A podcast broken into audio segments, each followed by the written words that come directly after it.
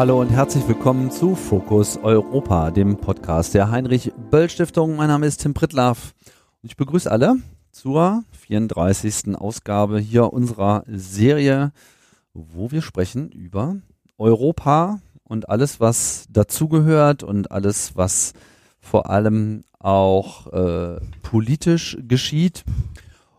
Und von Zeit zu Zeit blicken wir ja auch konkreter auf bestimmte Länder und auch das wollen wir heute tun. Und zwar wollen wir auf ein Land blicken, das eine ganze Menge Welle gemacht hat, so in den äh, letzten zehn Jahren, nämlich Griechenland. Und dazu begrüße ich zunächst einmal meine Gesprächspartnerin Olga Drossu. Schönen guten Tag. Schönen guten Tag. Ähm, Olga, du bist aus Griechenland, aus Thessaloniki, wenn ich das richtig sehe. Ja, ich bin da geboren. Mhm. Mhm. Aber gar nicht so lange dort gelebt? Nee, ich bin nach, dem, äh, nach der Schule bin ich nach Deutschland gekommen zum Studieren. Mhm. Und dann, wie man so sagt, übrig geblieben.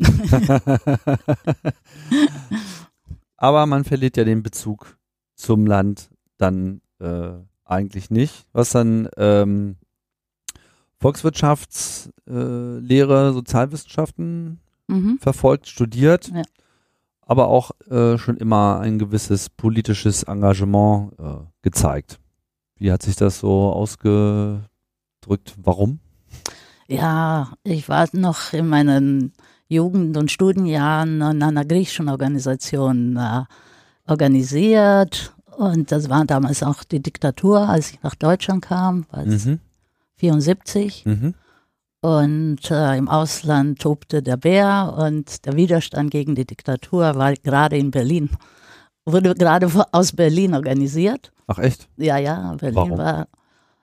Ich weiß nicht, es waren sehr viele junge Leute nach, nach Berlin gekommen und äh, hatten eine Menge von Organisationen im linken Spektrum bis zur Sozialdemokratie gegründet.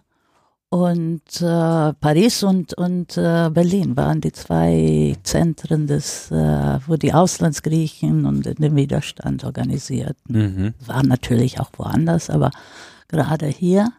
Und so kam ich nach Berlin und 74, also kurz vor dem Sturz der Diktatur.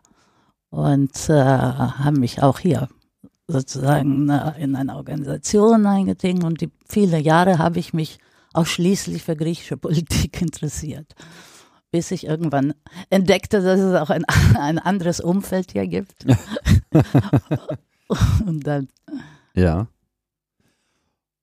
Aber du hast dich dann auch viel mit äh, Migration beschäftigt, zwangsläufig. Ich meine, wenn das irgendwie auch selber betrifft, ist das natürlich dann auch erstmal ein. Ja, nach Berlin bin ich nach Göttingen zum Abschluss meines Studiums gegangen und dort habe ich mich äh, äh, in dieser Bewegung der damals äh, sogenannten Ausländerbeiräte äh, eingemischt und äh, wurde dann auch äh, im Ausländerbeirat Göttingen gewählt. Und äh, zu dieser Zeit damals entstand äh, zugleich eine Vernetzungsbewegung Ausländerbeiräte aus der ganzen Bundesrepublik, die die Mitbestimmungsrechte und die politische Integration auch der, der Ausländer und Migranten damals forderten. Ähm, vernetzten sich, bildeten einen Bundes, äh, auf, auf Bundesebene und da hat der Göttinger Beirat, der allerdings ein bisschen anderer Natur war als alle anderen, wir waren nämlich gewählt. Die anderen waren nicht gewählt. Wir waren der einzige Beirat, der fast von einer Urabstimmung der, der Migranten, in den in Göttingen lebenden Migranten gewählt worden, wurde. Und äh, repräsentierten also ein bisschen eine andere Richtung als die, die, wie wir sagten, die, der eingesetzten Beiräte. Ne? Mhm. Und da habe ich mich äh, lange engagiert und zugleich auch wissenschaftlich gearbeitet. Also an der Uni haben wir ein, äh, eine Studie gemacht äh, zu der Lebenssituation der, der äh, Migranten in Göttingen, um auch als Beirat äh, dann konkrete Verbesserungsvorschläge zu machen. Ne? Wir waren immer noch ein Beratungsgremium für den Stadtrat. Und das hat äh, so die Kombination zwischen äh, politischem Engagement und wissenschaftlicher Arbeit, dieses, äh, das, die, diese Kombination hat sehr gut getan. Hm. Mir auch selber. Hm. Da fiel dann auch ein Buch bei ab. Und da fiel auch eine Studie ab, die wir dem, dem Stadtrat äh, vorgeschlagen haben. Und das war schon äh, imposant, ne, was wir auch für Schlüsse daraus ziehen konnten, weil wir haben also eine Feldforschung gemacht, wir haben über Schulsituationen, über äh, die Vereine und, wir, und was unser Ansatz war, den klar zu machen, wie wichtig die Selbstorganisationen der Migranten damals waren. Äh, nicht damals, also die, die Vereine und die, die Selbsthilfegruppen der Migranten, die haben wir dann äh, nach Heckmann, da was hatte ein gewisser Herr Heckmann ein Buch geschrieben, die Einwanderergesellschaft, nicht die Einwanderungsgesellschaft, sondern es gibt innerhalb der Einwanderungsgesellschaft die Gesellschaft der Einwanderer und das ist gar nicht so schlecht. Das sind nicht die Ghettos, die wir, aber die haben auch ihre Funktion und diese Funktion war wichtig um den Erhalt sozusagen auch ihrer kulturellen Identität und die sollte auch gestützt und gefördert werden von der Stadt. Das hatte sozusagen auch äh, im Integrationsdiskurs hatte das eine, eine Rolle. Wurde sie auch gefördert? Ja, wir haben in, durch unsere Studie versucht zu zeigen, was für eine Funktion das hat, warum es wichtig ist, dass die Migrantenkinder ihre Sprache lernen ihre Eigensprache, weil das, und dass ihre, wie wir die nannten, lebensweltliche äh, Zweisprachigkeit sehr wichtig auch für ihre Entwicklung, auch eine Art ist, eine, eine Stärke, die sie haben. Und deshalb haben die, äh, die, die Migrantenverbände haben immer die Forderung äh, gestellt, also dass die muttersprachliche Unterricht in den Regelunterricht integriert werden sollte. Und das äh, war ein bisschen verpönt.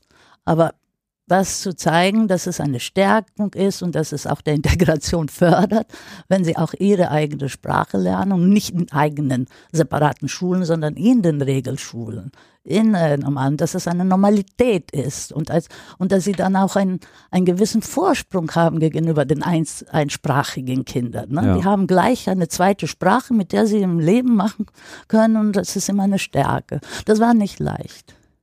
Ist ja nicht nur eine Stärkung für die für die Leute selbst. Ich finde es auch eine, eine Stärkung eigentlich für die Gesellschaft, weil in mhm. dem Moment, wo, also jetzt speziell die deutsche Gesellschaft, die natürlich dann natürlich wie alle Gesellschaften zunächst einmal nur auf sich selber fokussiert ist, aber in dem Moment, wo man halt Mitlebende hat, die eben in der Lage sind, eben auch aktive Beziehungen zu anderen Ländern herzustellen, die Verständigung halt auch äh, entsprechend zu tragen, wirtschaftliche äh, Auswirkungen kann das ja auch haben, ist es ja eigentlich auch für alle gut. Mhm. Ja, ja, auf jeden Fall. Ähm, ich glaube, äh, wenn ich das richtig sehe, in dem Zusammenhang gab es auch eine Kooperation mit dem Klaus Leggevi. Leggevi, ja. Den hatten wir ja hier auch schon äh, zu Gast, mit dem habe ich äh, in den letzten Jahres gesprochen über das Haus der europäischen äh, Geschichte, auch eine sehr äh, interessante Sendung. Aber für dich ging es dann äh, tatsächlich weiter in der grünen, grünen politischen, politischen Umfeld. Ja, das war jetzt auch meine erste, äh, danach, also und, oder gleichzeitig äh, wurde ich bei Gött, äh, in Göttingen in, beim Buntstift äh, eingestellt. Was ist das? Buntstift war die eine der, der drei äh, Stiftungen, grünen Stiftungen, da muss man ein bisschen ausholen, zurückgehen. Die Grünen, als sie in, im Bundestag äh, äh, vertreten waren, äh, hatten den Anspruch auf eine, auf eine Stiftung mhm. und äh, die haben gleichzeitig drei Stiftungen als ihre eigene anerkannt. Und eine davon, die Alte Böll Stiftung, war die, äh, die, die Altstiftung, die in Köln, mit Sitz in Köln. Dann war die Frauenanstiftung, also in Hamburg und als dritte Stiftung war äh, Bundstift, das war selber die Föderation der Landesstiftungen. Und die hatte ihren Sitz in Göttingen, dem zentralsten Ort Deutschlands. toller, toller Name, finde ich. Für die Buntstifte, ja, die haben uns als Bundschuh oder alles Mögliche genannt. Und, äh, Aber doch, das war so ein, ein äh, dieses Konstrukt wurde dann schnell wieder abgeschafft und äh, 2000, äh, 1996 wurde das alles zusammengeführt.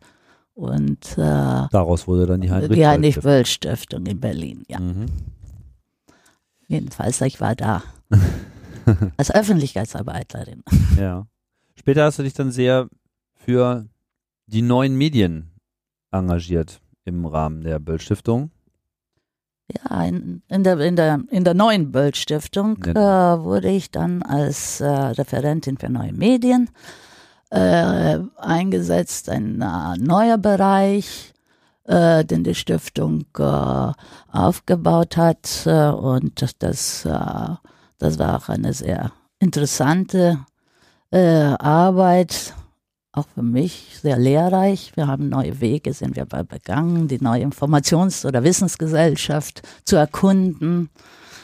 Und äh, das, äh, da haben wir auch, äh, wie wir doch vorher besprochen haben, ganz, ganz interessante und äh, gute Arbeit geleistet, ja. Dann blicken wir mal auf Griechenland. Ähm, ich glaube, es ist relativ wichtig, mal äh, zu verstehen, wo das Land eigentlich herkommt. Wir hatten jetzt so als eine Zeitmarke die äh, Diktatur, die 74 bis, bis wann lief das dann? Die Phase in Griechenland, von der wir vorhin gesprochen haben. Die Diktatur war, von 67 bis 74. Bis, bis, bis 74. Bis genau. 74. Ja, ja, ja. Wie hat sich dann das Land entwickelt und wie kam es denn zu dieser Annäherung an Europa und vor allem natürlich an die EU? Woraus musste sich denn dieses Land erstmal befreien und wer waren da die treibenden Kräfte?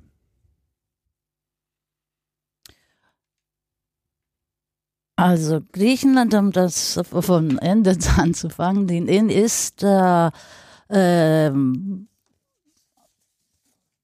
1971 äh, mit einem Assoziierungsabkommen äh, hat äh, dem, dem an Europa herangetreten. Äh, das war die Zeit, die Griechenland gleich äh, nach der Diktatur äh, eine Phase der, der, der, der, der Nachkriegsgeschichte Griechenlands, die, die man als, im Griechischen als Metapolitevsi nennt, also eine andere Konstitution äh, wählt sich Griechenland, anderes, äh, eine andere Demokratiephase äh, ist da eingetreten und ist äh, mit, äh, mit, äh, mit der Verbindung zur, zur EU, äh, nein, damals zur Europäischen Gemeinschaft, ne, Ja. EG Mhm. hieß das damals, äh, eingeläutet worden. Äh, da muss man davon, äh, dazu sagen, dass die äh, Europäische Gemeinschaft äh, äh, die, die drei Südländer äh, großes Interesse hatte, die drei Südländer, die gerade aus äh, den Diktaturphasen da rausgekommen sind, also äh, Spanien, äh, Portugal und Griechenland, aufzunehmen. Und äh, das, äh, die Gründe waren vor allen Dingen politische Gründe. Man wollte durch die Aufnahme in die Europäische Gemeinschaft die, die, die, die, die, die äh, Demokratien, die jungen Demokratien stabilisieren. Und äh, natürlich spielten auch geopolitische, geostrategische äh, Gründe eine Rolle. Aber vor allem äh, war, die, war dieses, äh, war das politische Argument äh, das äh, Entscheidende, äh, nicht so das wirtschaftliche, die, die Wirtschaftslage Mhm. dafür entscheidend, ja. Und war das ein unumstrittener Prozess in Griechenland? Also war die Stimmung im Land so, dass alle gesagt haben, ja super, äh, Europäische Gemeinschaft, Union, wie auch immer, das ist jetzt das, was wir unbedingt brauchen? Oder ich könnte mir ja auch vorstellen, Zeit gab es ja auch, also die Aufnahme war dann 81, aber dieser Weg ist ja dann im Prinzip sofort beschritten worden. Sieben Jahre ist dann in der Entwicklung einer Gesellschaft auch nicht so viel, dass man irgendwie erstmal so eine gewisse äh, Eigenstabilität erreichen wollte.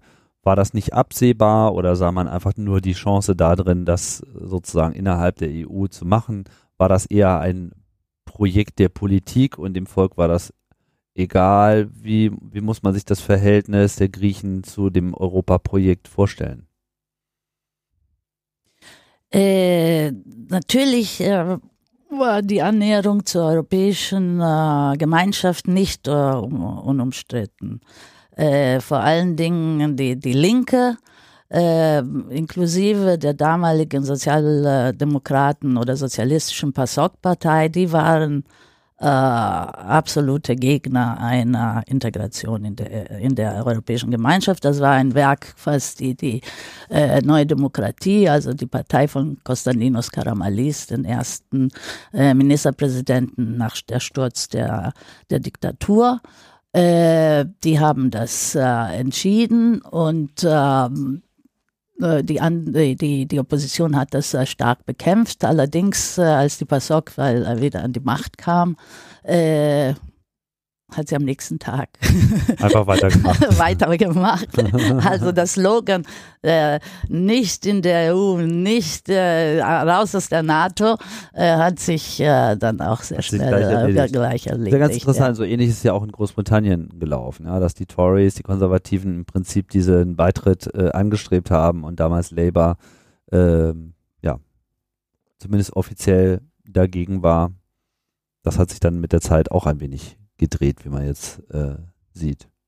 Ja, der, der EU-Beitritt oder die, die, die Eingliederung in einer größeren Gemeinschaft für ein kleines Land äh, wie Griechenland, das auch noch dazu nicht gerade äh, sehr, sehr stark und sehr, sehr wirtschaftsstark war, war, äh, glaube ich, historisch die, die, die richtige Entscheidung.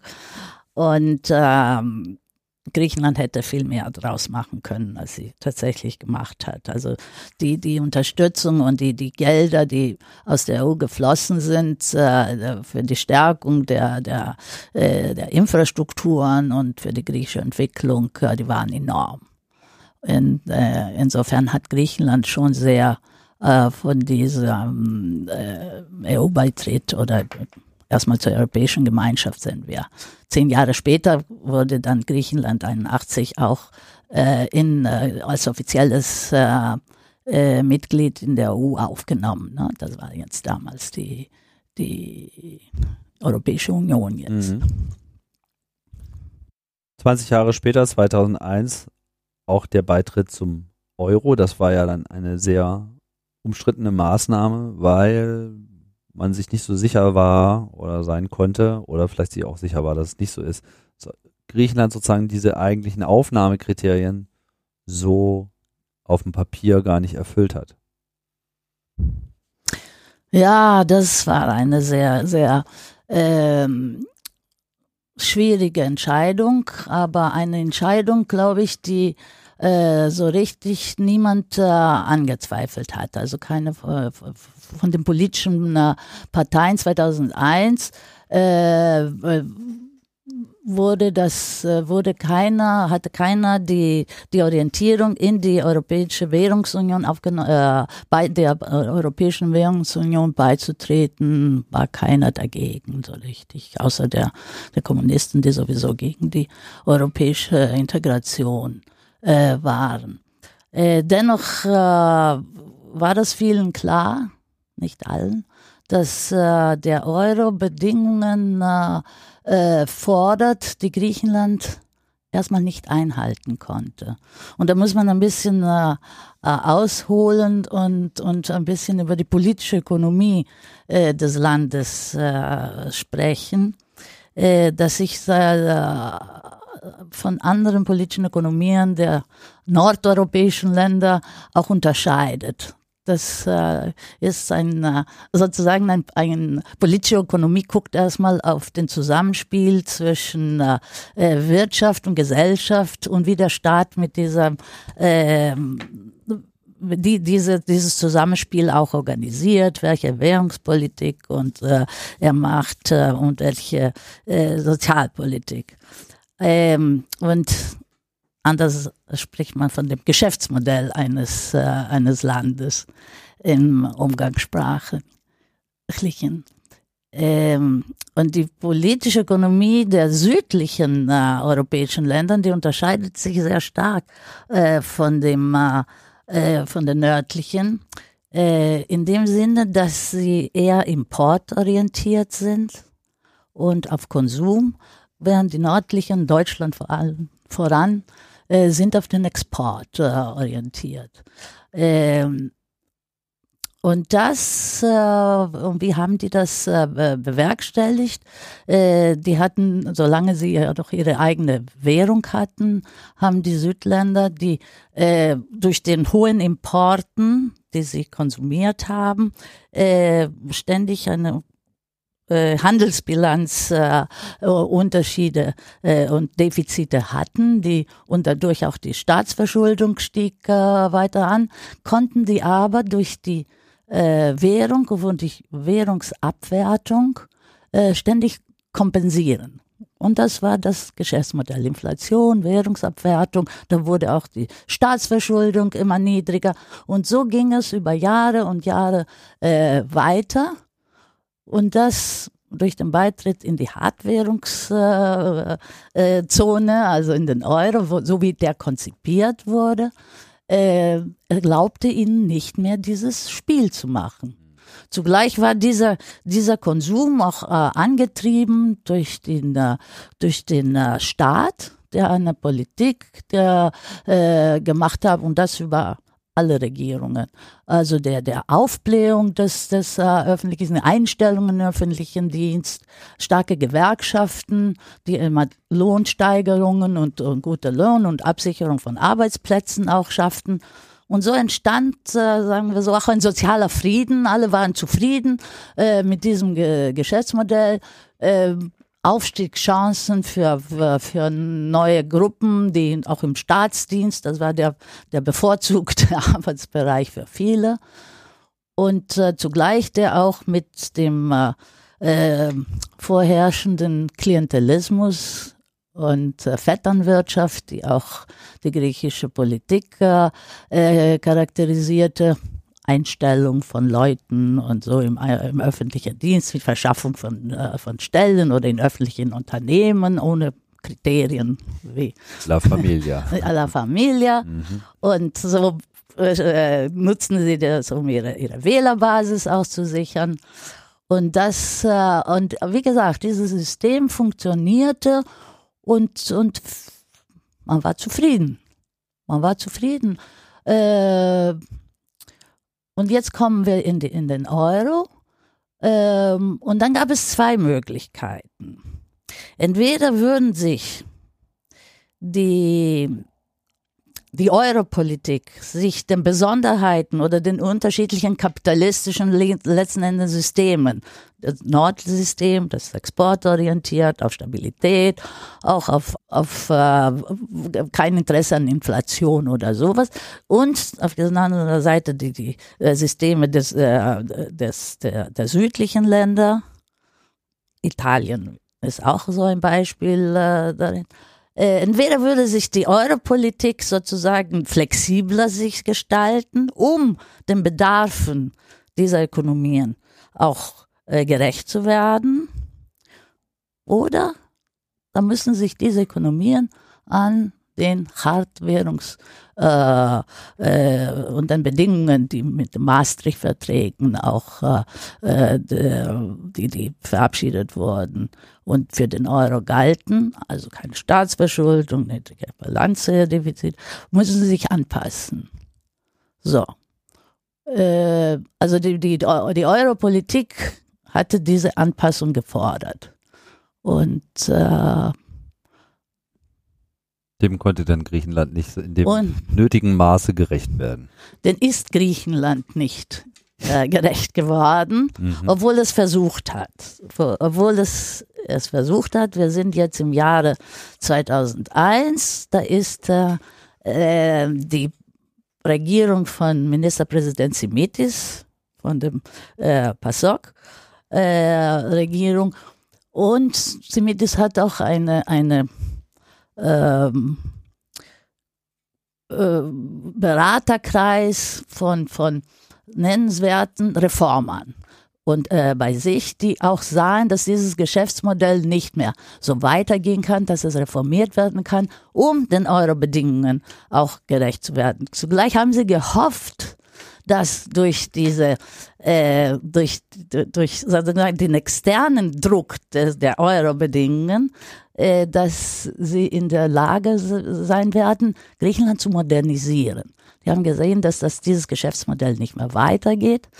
Ähm, und haben äh, den Versuch unternommen, äh, den Staatsapparat äh, zu, zu minimieren, die also Sozialabgaben, die Renten und so weiter, die sehr hoch waren und nicht äh, der Produktivität des Landes äh, entsprechend waren, äh, einzudämmen und die, die, das, das, die, die, die, die Verwaltung auch äh, effektiver zu machen. Ähm, bloß sind diese Versuche damals äh, nicht äh, äh, ist nicht gelungen. Zum Beispiel als, als Simitis äh, die große Rentenreform äh, in Angriff genommen haben, weil tatsächlich, weil ein, ein Viertel des, äh, des äh, oder noch mehr, weiß ich nicht mehr, wie, das, wie hoch es war, der Anteil der, des, äh, der Renten- und Pensionsausgaben im Staatshaushalt war enorm als äh, die eine große Rentenreform versucht haben, ist ihnen nicht mal die eigene Partei äh, gefolgt. Sie sind äh, gescheitert. Eine Karikatur einer Reform ist, äh, äh, ist dann zustande gekommen. Und mit diesem Problem schlägt sich heute noch Griechenland. Die Zeit 2001, also Euro-Beitritt, war ja auch noch geprägt von so einer gewissen, von so einem Zukunftsoptimismus und so einer Euphorie, die sich dann, glaube ich, auch in der Ausrichtung der Olympischen Spiele 2004 noch so niedergeschlagen hat. Also man hat schon noch so ein bisschen drauf äh, gepokert, rosige Zeiten zu haben. Trotzdem, ich weiß nicht, ist das eigentlich jemals nachgewiesen worden, dass die Bilanzen äh, Griechenlands ähm, etwas geschönt waren, die äh, letzten Endes die Tauglichkeit Griechenlands für den Euro-Beitritt ausdrücken sollten? Es kann sein, es kann sein, dass die etwas äh, frisiert wurden, aber äh, denn das war allen klar, dass Griechenland den Kriterien, der Maastricht-Kriterien nicht entsprechen würde. Aber die EU ließ ließ es alles geschehen. Sie hat nicht interveniert, obwohl sie vielleicht das auch besser wusste. Sie haben auch der, der Semitis und seinen Reformern äh, zugeschaut, wie sie scheitern. Wie sie scheitern an den Reformen und äh, Warum haben sie das gemacht? Also War, warum war das, war das der EU egal? Weil es macht ja so ein bisschen den Eindruck, dass es so um, wir brauchen neue Mitgliedsländer für die Eurozone, koste was es wolle, sozusagen. Also man, war das jetzt quasi die Denke einfach nur davon geprägt, den Euro möglichst in vielen Ländern gelten zu lassen, um dadurch quasi den Euro international aufzuwerten. Aber es ist dann einem eigentlich auch egal, ob die Länder den Kriterien entsprechen. Also ist das so ein, so ein Abwägen gewesen oder war das einfach nur falsche Politik? Auf jeden Fall war das eine falsche Politik, weil sie letzten Endes nur zu noch größeren äh, äh, Ungleichheiten, anstatt die, die Länder zusammenzuführen und die Angleichung der Lebensverhältnisse anzust äh, die, die angestrebte äh, Angleichung der Lebensverhältnisse in den Teilstaaten äh, zu erreichen, hat sie offensichtlich das Gegenteil äh, erreicht. Aber ich glaube, das waren auch äh, Zeiten, wo man damit experimentierte. Das war auch äh, äh, das war ein, eine, eine, eine, ein neues, ein, ein Aufbruch in, einen, in einem äh, neuen Integrationsprozess, äh, von dem äh, so richtig äh, man gehofft hatte, dass das automatisch auch geschehen wird, dass diese Anpassung der anderen Ökonomien auch äh, so geschehen ist. Ich, ich kann heute nicht abschließen, ob äh, abschließend äh, sagen, ob das zwangsläufig ist, gewesen ist, diese Entwicklung.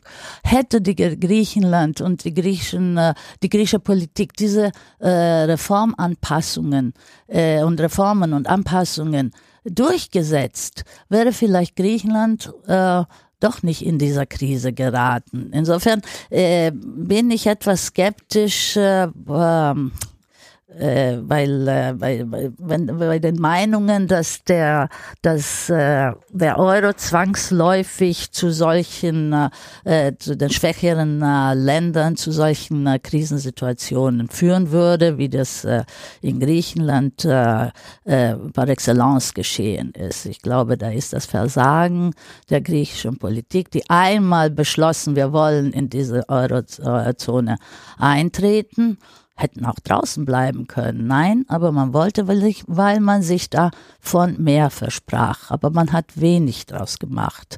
Äh, die, die, die Strukturfonds, die, die Griechenland aus der, von der EU äh, in, nach Griechenland geflossen sind, äh, die waren enorm und die wurden nicht äh, entsprechend äh, eingesetzt. Äh, ähm, äh, man hört auch sehr viel von Korruptionen und von Verschwendungen und von, äh, von äh, Fehler. Äh, äh, Investitionen, die da gemacht wurden. Vieles ist auch in Privattaschen geraten.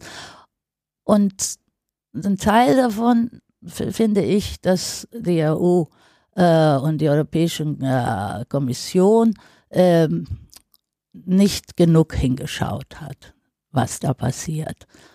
Hätten diese aber auch eingesetzt und vernünftig eingesetzt, hätte Griechenland eine, ein äh, nachhaltigeres Wachstum auch erreichen können, was sie nicht äh, erreicht haben. Man spricht von einem Wachstum ohne Entwicklung, äh, wenn man das äh, griechische äh, Wirtschaftsmodell sozusagen sich anguckt, ein Wachstum und Entwicklung.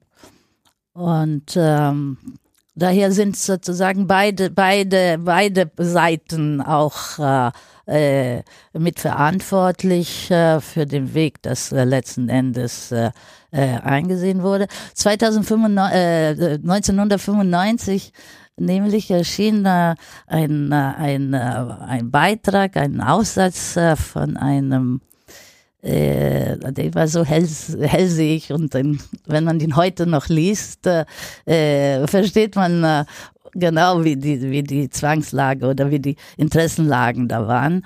Äh, da wurde von, von Konstantinos äh, Tsoukalas äh, geschrieben. Ähm, einer der engsten Berater damals von, von äh, Konstantinos Simitis. Ähm, und einer der führenden so, äh, Sozialforscher. Und äh, äh, der, der, Titel dieses Beitrags äh, ist auch sehr äh, bezeichnend. Er nennt Free Riders in Wonderland. Das, das, bezieht sich das auf die bezieht, Griechenland. Das, so, so bezeichnet äh, Griechenland und seine, äh, und seine Einwohner. Und er fragt sich tatsächlich, 2005, äh, 1995 ist er nämlich erschienen, äh, ob diese Modernisierung äh, Griechenlands äh, überhaupt gelingen kann, äh, wo sie wo die Menschen und äh, äh, wo wichtige auch äh, Funktionszusammenhänge sich dagegen widersetzen. Ähm, und äh, ob überhaupt dieses Wachstum ohne Entwicklung, wie man das da genannt hat, wo viele Menschen im Wonderland, das ist ihr Wunderland, äh, und äh, sich der, der, der westlichen, rationalen und effektiven Ökonomien auch widersetzten. Das ist auch eine Besonderheit des äh, griechischen äh, äh, Denkweisen von vielen Griechen. Ähm, denn die empfinden äh, in, in ihrem Wonderland, dass sie in einem Land leben, in dem es äh, sozial gerechter zugeht als in den äh, anderen äh, äh, äh Ländern, den entwickelteren äh, Ländern, äh, neue Aufstiegschancen, die die Menschen tatsächlich erlebt haben, äh, auch durch den äh, durch akademische Abschlüsse durch, durch eine gute äh, Möglichkeiten, sich auch selbstständig äh, zu, zu, äh, zu entwickeln. Äh, das, und damit hatten sie also, kein Interesse, sich diesem westlichen, effektiven, rationalen äh, Modell auch anzupassen. Sie waren zufrieden ähm, in ihrem äh, etwas äh, Land, in dem sie auch ihre äh, Interessen und ihre Zwecke auch über Wege und Umwege auch erreichen konnte. Ähm, Klingt so ein bisschen wie aus dem Rheinland. So ist schon, ist schon immer gut gegangen. So, man, so, so ein Zweckoptimismus, der sich da auch breit gemacht hat.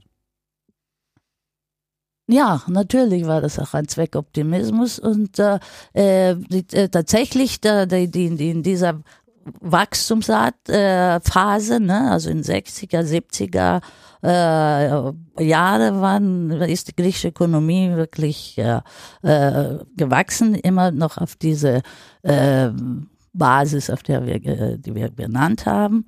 Und äh, und die ersten Jahre auch äh, bis Mitte der der der 80er äh, Jahre äh, stieg auch der äh, ständig das das Wachstum und äh, äh, und zugleich auch natürlich die Staatsverschuldung, die immer wieder durch die Abwertungen so, so äh, neutralisiert wurde.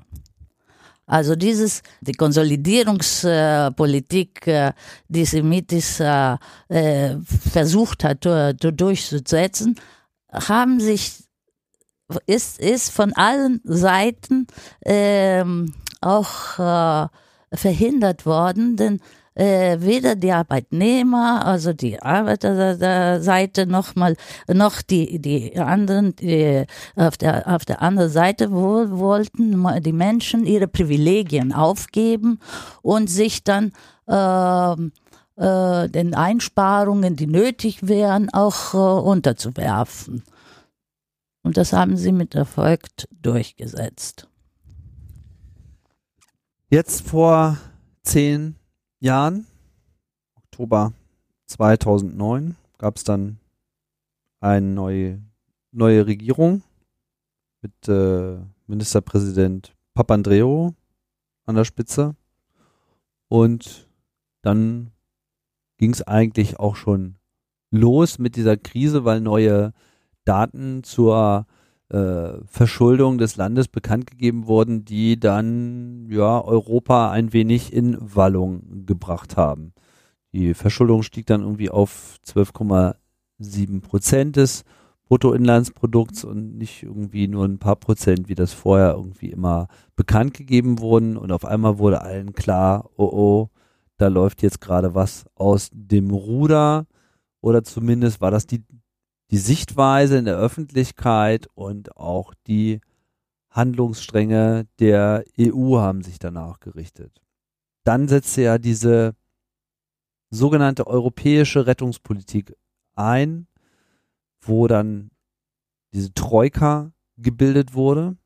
Das scheint ja auch ein besonders unpopuläres Wort zu sein in Griechenland. Die Troika, also ein Dreigestirn, zusammengesetzt aus Vertretern der Europäischen Zentralbank, EZB, dem Internationalen Währungsfonds und der EU-Kommission. Und die wollten dann retten, was zu retten ist.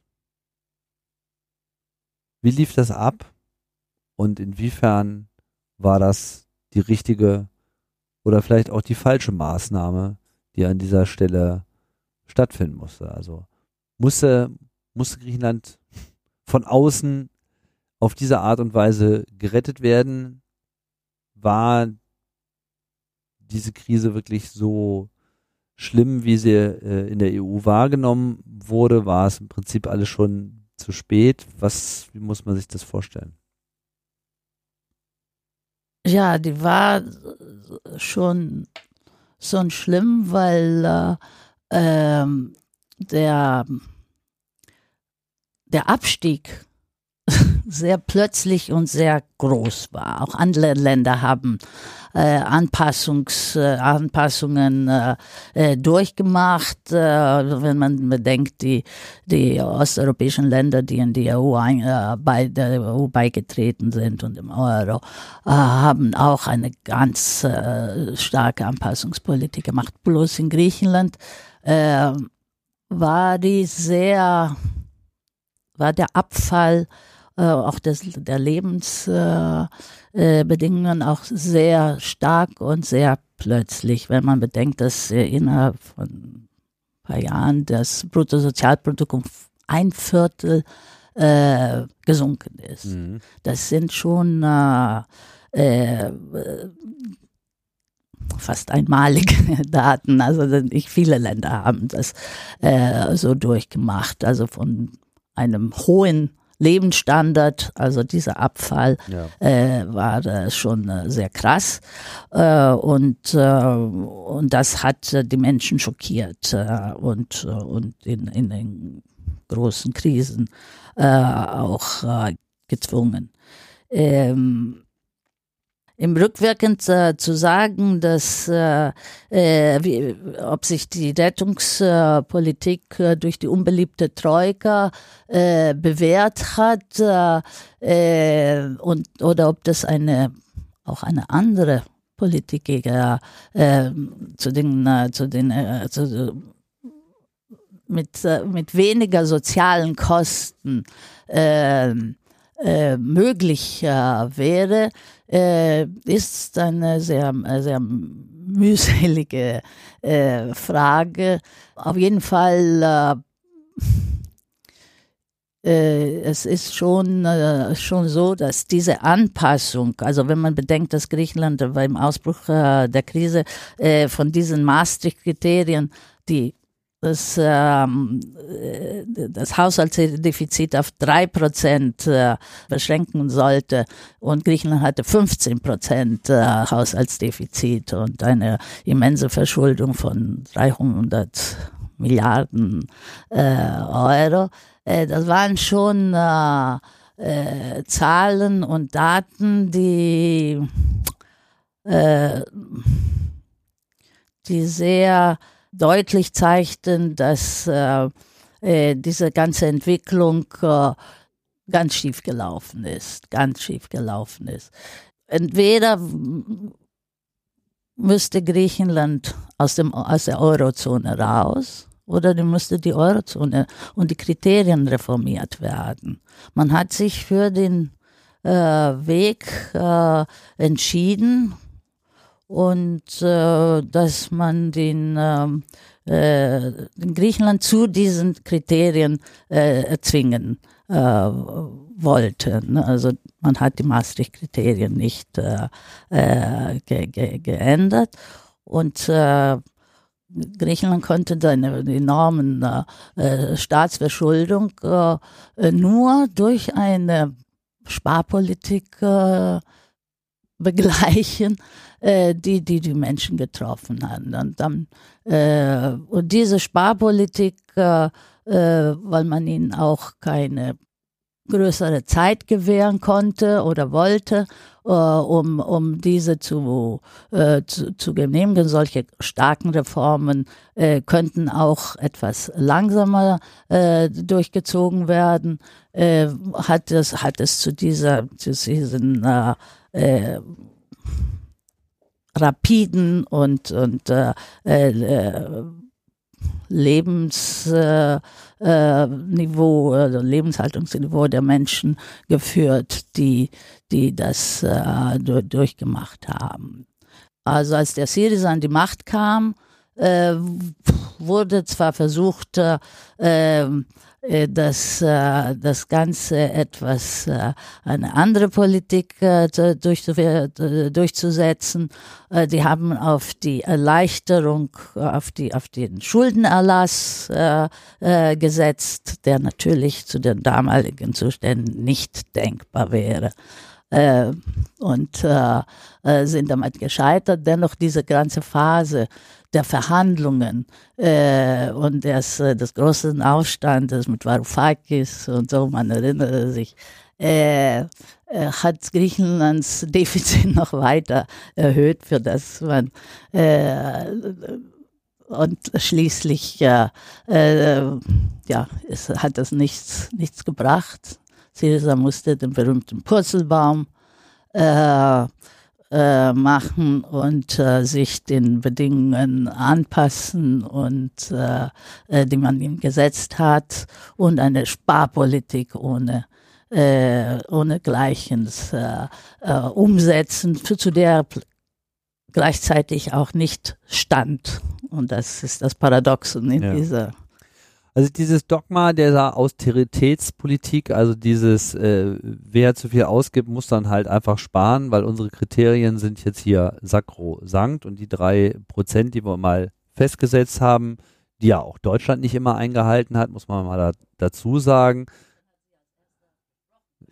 Genau, und äh, aber so richtig gegen Deutschland was sagen konnte sowieso äh, keiner. Das ist natürlich äh, das Machtspiel, was in Europa schon lange geht, weil natürlich die deutsche Wirtschaft ohnehin ähm, der oder zumindest einer der großen Motoren der europäischen Wirtschaft ist.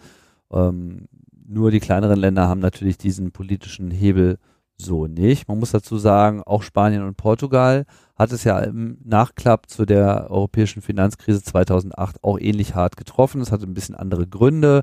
In Spanien war es vor allem halt äh, katastrophale äh, Politik rum, um diese ganze Immobilienspekulation, ähm, die ja auch in den USA ursprünglich diese ganze Sache so hat ins Rollen äh, bringen können. Ähm, Griechenland war in gewisser Hinsicht dann einfach doppelt bestraft, weil natürlich sowohl die europäische Finanzkrise erstmal überhaupt diese Welle losgetreten hat und dann in der Folge einfach nicht mehr in der Lage war, den geänderten Bedingungen ähm, standzuhalten.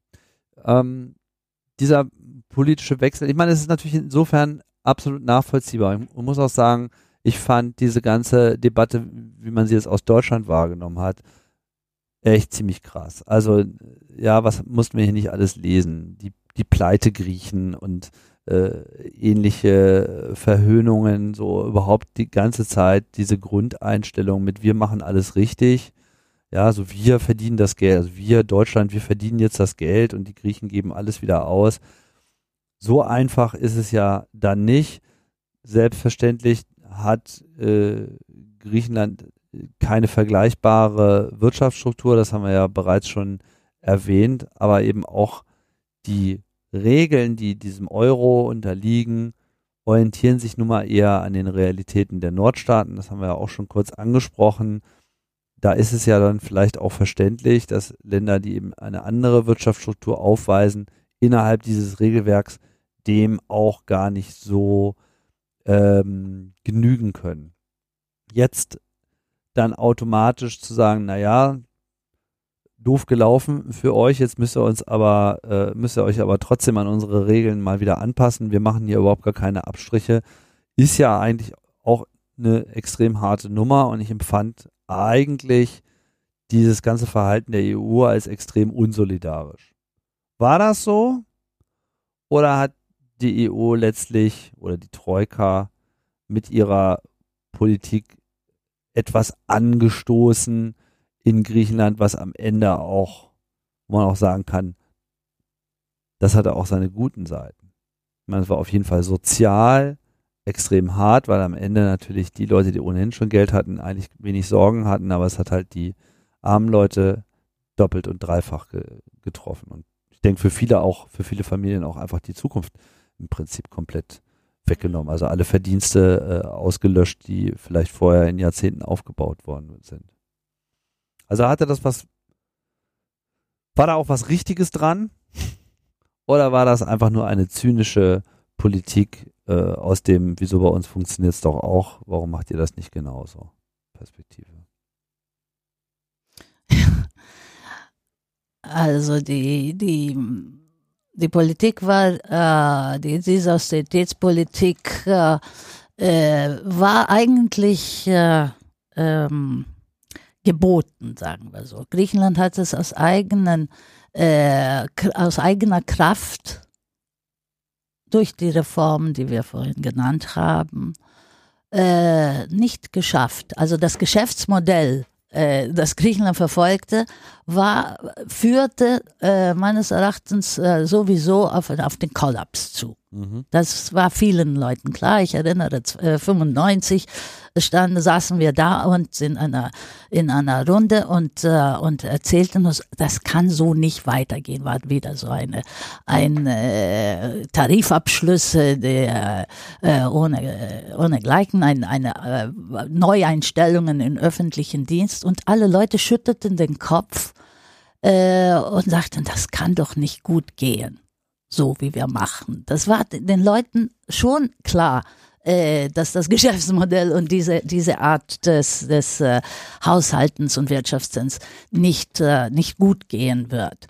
Äh, und das ist äh, wirklich fatal, die Unfähigkeit und die Unwirklichkeit der, der, der äh, Regierungen äh, bis dahin sich äh, die, die politischen Kosten äh, für eine Neuordnung und eine Konsolidierung eines, eines äh, Staatshausdefizits, das man immer, äh, das, das immer anstieg und anstieg und anstieg und, und, und dass das irgendwann natürlich nicht mehr bedient werden konnte. So. das vorausgenommen, Griechenland hat die, die, die äh, ähm, Konsolidierung und die Modernisierung gleichzeitig äh, äh, seines, seines äh, Wesens, seines Staatswesens und seiner Wirtschaftsweisen äh, aus eigener Kraft nicht, äh, nicht äh, geschafft.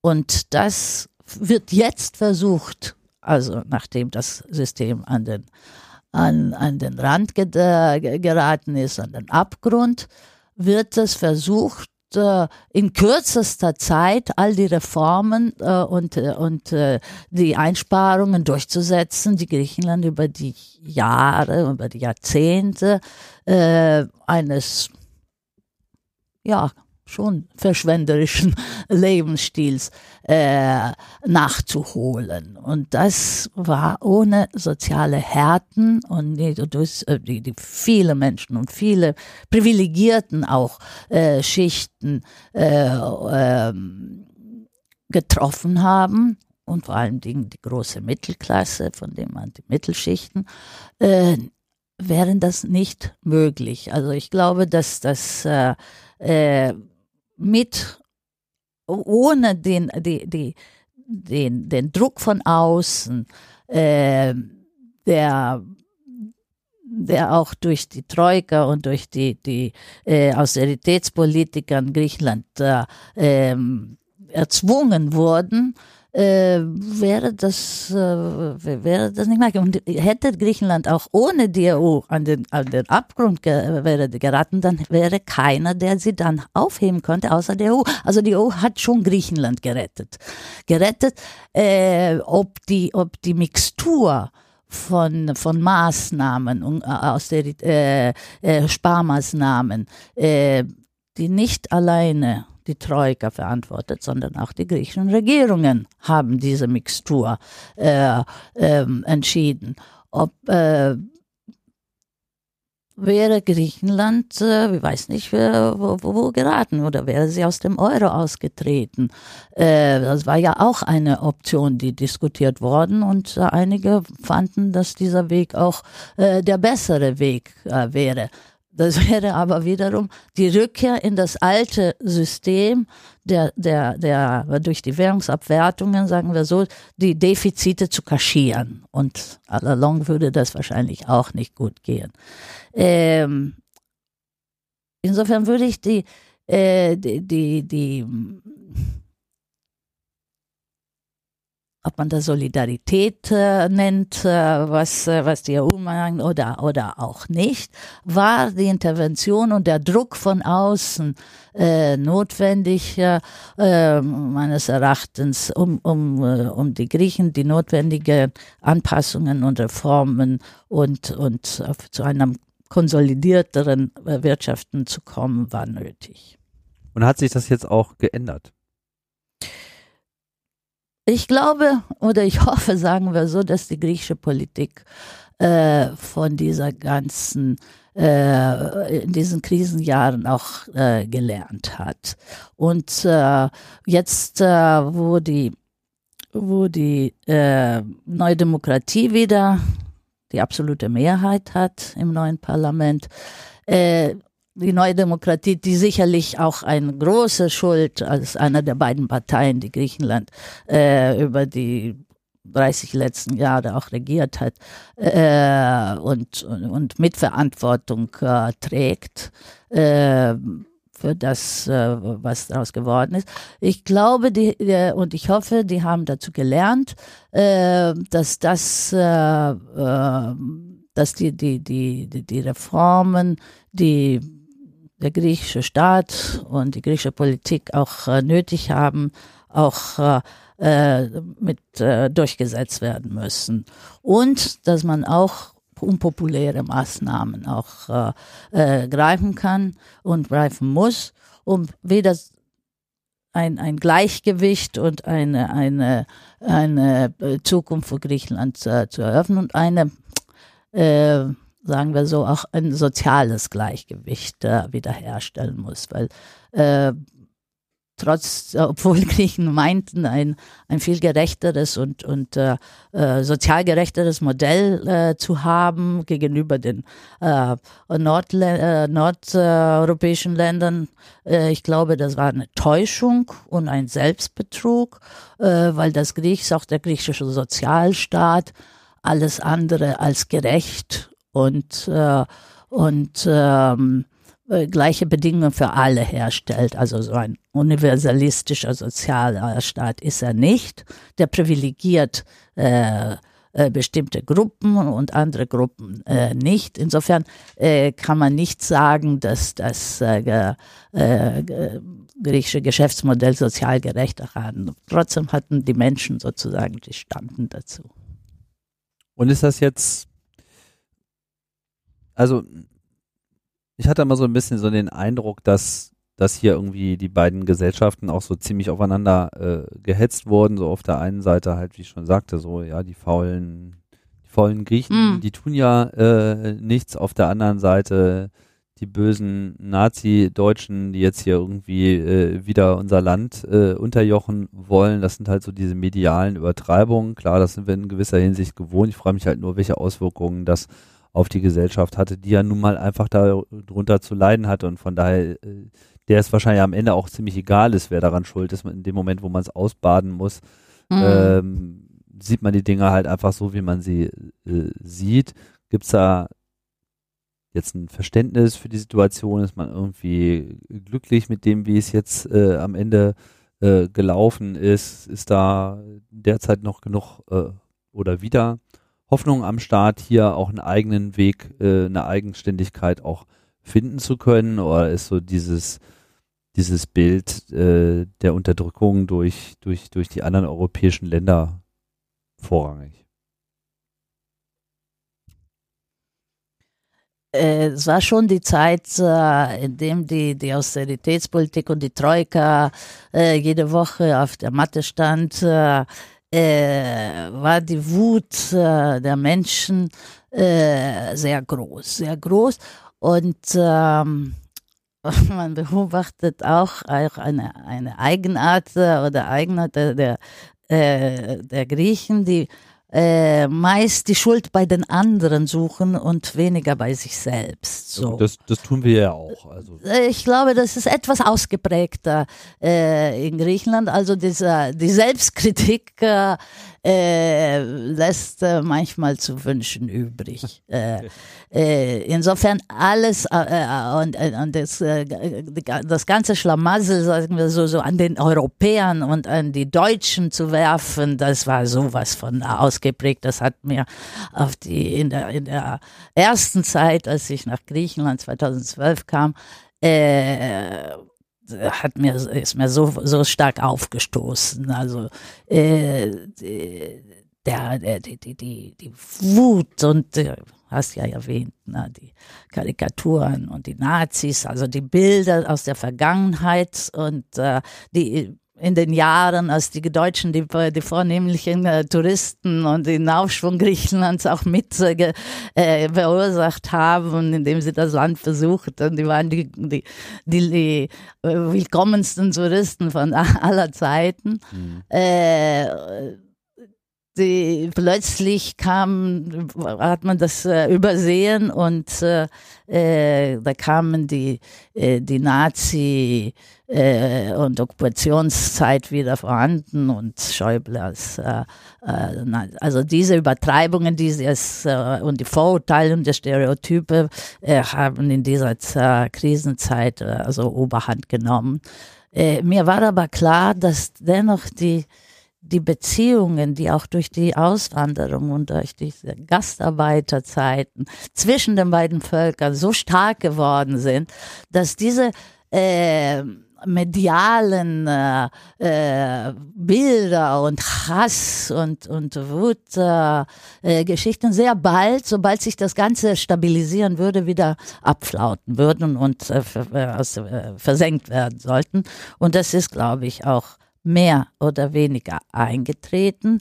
Jetzt, wo man äh, wo man zu einer Normalität äh, zurückgekehrt ist oder äh, äh, findet man kaum solche äh, weder Karikaturen und solche Ausdrücke und und wir sind ganz Europäer und wir haben uns alle lieb. Also das äh, äh, aber schon war die Zeit und das war eben wie gesagt die erste Zeit, als ich nach Griechen kam und und wo man, wo wir auch Sicherheitsmaßnahmen als deutsche Institutionen, ne, ich war ja vertrat die Heinrich Böll Stiftung äh, äh, in Griechenland, äh, äh, mussten wir schon dafür sorgen, dass da keine Attacken, Attentate gegen uns, äh, also die politischen Stiftungen und die deutschen Institutionen, äh, war schon Alarm äh, äh, angegeben. Aber äh, das äh, hat sich schon sehr, sehr, sehr äh, doll verlegt. Zumal es auch und vor allen Dingen nach dem Ausbruch der, der Flüchtlingskrise eine, eine sehr äh, deutliche äh, Solidaritätsbewegung und sehr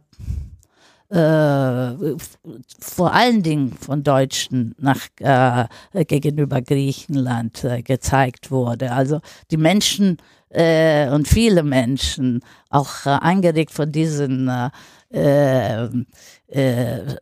stereotypisierten und, und äh, äh, beleidigenden äh, äh, Medienberichten und oder Politiker ausdrücken und so, äh, haben sich äh, haben sich sehr darum bemüht, in Griechenland unter die Armen zu greifen und äh, vor allen Dingen in der, bei der Bewältigung der, der Flüchtlinge zu, zu unterstützen. Das war sehr eindeutig und hält äh, auch heute noch an. Die Bundesregierung hat ja da auch diverse Maßnahmen äh, ergriffen, jetzt auch so auf organisatorischer äh, Ebene. Ich denke, da ist so ein Städtenetzwerk initiiert worden zwischen Griechenland und äh, Deutschland. Mittel wurden in politische Stiftungen in Griechenland gesteckt. Die GIZ ist, glaube ich, in ähm, mhm. äh, also die Gesellschaft für internationale Zusammenarbeit ähm, typischerweise eigentlich so eine Unternehmung für Schwellenländer, äh, die dort äh, vor allem präsent ist oder Afrika, auch andere äh, Entwicklungsländer. Schwieriger Begriff, aber dafür ist äh, die GIZ vor allem da. Auch die ist äh, aktiv geworden. Wie sind diese ganzen ähm, Projekte zu bewerten? Hilft das? Was kann man zu diesen ganzen Initiativen sagen? Wie wichtig ist so etwas für so einen Versöhnungsprozess? Hm. Äh, das war schon äh, bezeichnend, dass äh, noch 2012, also kurz nach Ausbruch der Krise und und der der Auswirkungen der ersten der der der Sparpolitik und den entsprechenden äh, Wutausbrüchen auf beiden Seiten, die deutsche Bundesregierung und Merkel äh, insbesondere äh, versucht hat, äh, durch die durch äh, solche solche ähm, äh, Institutionen ähm, die bilateralen äh, Beziehungen äh, zu, zu, zu verbessern und eben nicht diese äh, die Menschen auch äh, näher zu bringen und zugleich auch äh, dem Land äh, Hilfe zu, zu, zu bieten, zum Beispiel durch diese äh, deutsch-griechisches äh, äh, DGV der Ver, äh, Verein, Ver, Versammlung, wie das heißt, so ein, ein Netzwerk Kommun, äh, zwischen Kommunen, äh, um, um Erfahrungsaustausch, um Unterstützung von äh, Projekten, die griechische Kommunen dann auch äh, äh, Know-how und äh, äh, besseres äh, Bewältigung ihrer Probleme äh, zu bieten. Also dadurch auch die Beziehungen zu, äh, zu verbessern.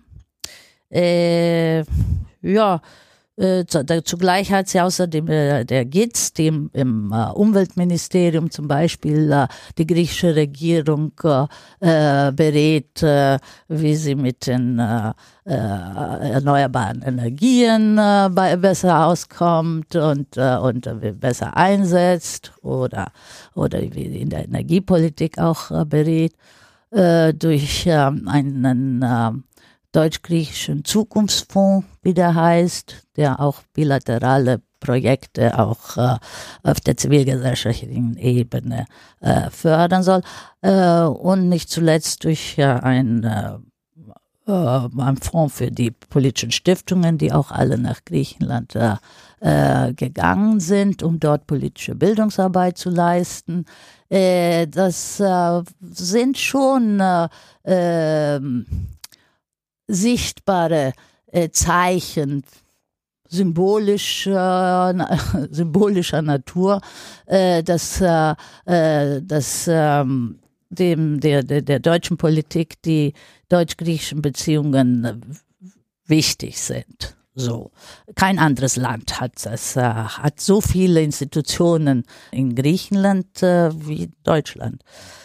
Und ich glaube schon, dass all das und das äh, neu zu entstehende deutsch-griechische Jugendnetzwerk nach dem Vorbild des deutsch-französischen und des deutsch-polnischen äh, Netzwerks äh, sind äh, Ma Maßnahmen, die, die, die zu einer, sagen wir so, auch besseren Aufarbeitung der, der deutsch-griechischen Vergangenheit und der äh, angespannten Beziehungen beitragen sollen. Das ist schon äh, deutlich geworden, in, äh, dass äh, auch seit der Zeit der deutschen äh, Besatzung äh, durch die Nazis und der Gräueltaten, die, die, und die Verbrechen, die dort begangen wurden, die, die Ressentiments auch von der griechischen Seite noch, noch sehr lebendig sind und auch weiter tradiert werden, äh, zumal also auch äh, viele Griechen, den, äh,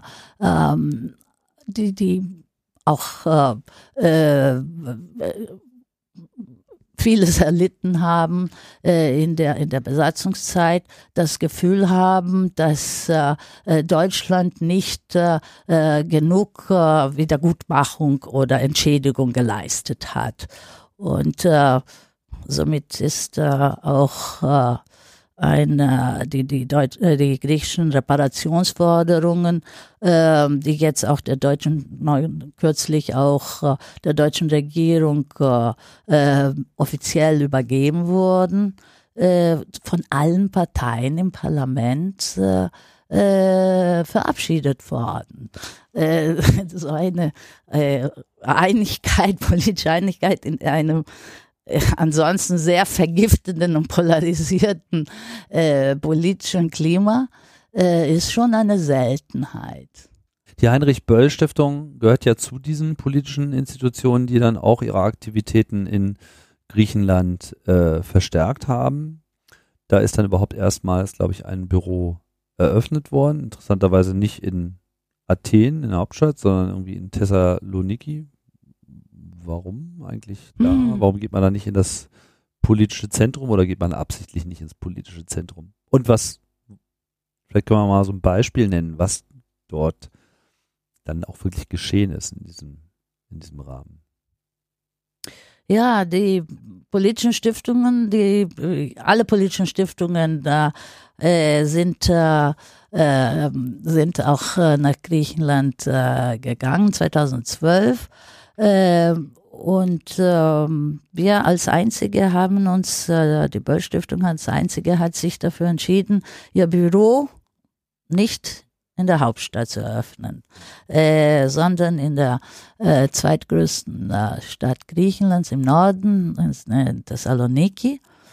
Ähm, die Entscheidung hatte eine symbolische und eine reale praktische Hintergrund. Äh, äh symbolisch wollten wir aber auch äh, verdeutlichen, dass es eine, eine also das eine der Malesen des griechischen Systems war, ist der, der äh, Wasserkopf äh, und die Ungleichverteilung der Ressourcen in diesem Land. Wasserkopf war Athen und Attika. 40 Prozent der griechischen äh, Mittel- und äh, Menschen leben in diesem Raum.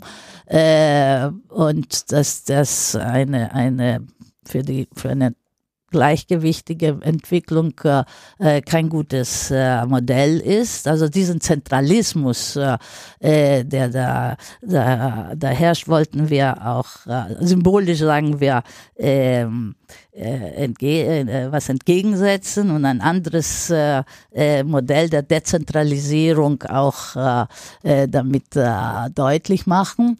Äh, zugleich war es auch eine sehr ähm, Praktisches oder, oder Reales äh, Hintergrund äh, dazu. Die Mittel, die uns einfach zur Verfügung standen, waren so gering äh, zu Beginn, dass das äh, in Athen also richtige Arbeit zu machen nicht, äh, äh, nicht möglich war. Und dagegen war Saloniki eine Stadt, die, die auch sehr viel Bedarf hatte an, an auch an ausländischen äh, Institutionen, äh, die sie da, äh, äh, und ein, ein Publikum und eine Menschen dort leben, die auch sehr viel zu bieten haben und sehr, sehr viele äh, Nachfrage an, an unsere Arbeit auch hatten. Wir sind in Saloniki sehr willkommen geheißen, sowohl von dem äh, damaligen Bürgermeister Butaris äh, als auch äh, von, äh, von anderen Organisationen und wir haben, wir fühlen uns dort auch sehr wohl. Was nicht heißt natürlich, dass wir nur in Saloniki arbeiten. Wir, wir arbeiten äh, griechenlandweit und äh, äh, einfach unser Büro und unser Standort ist in Saloniki. Jetzt hat ja ähm, gerade auch aus deutscher Perspektive war ja dieser Regierungswechsel 2015 ähm, eine große Nummer.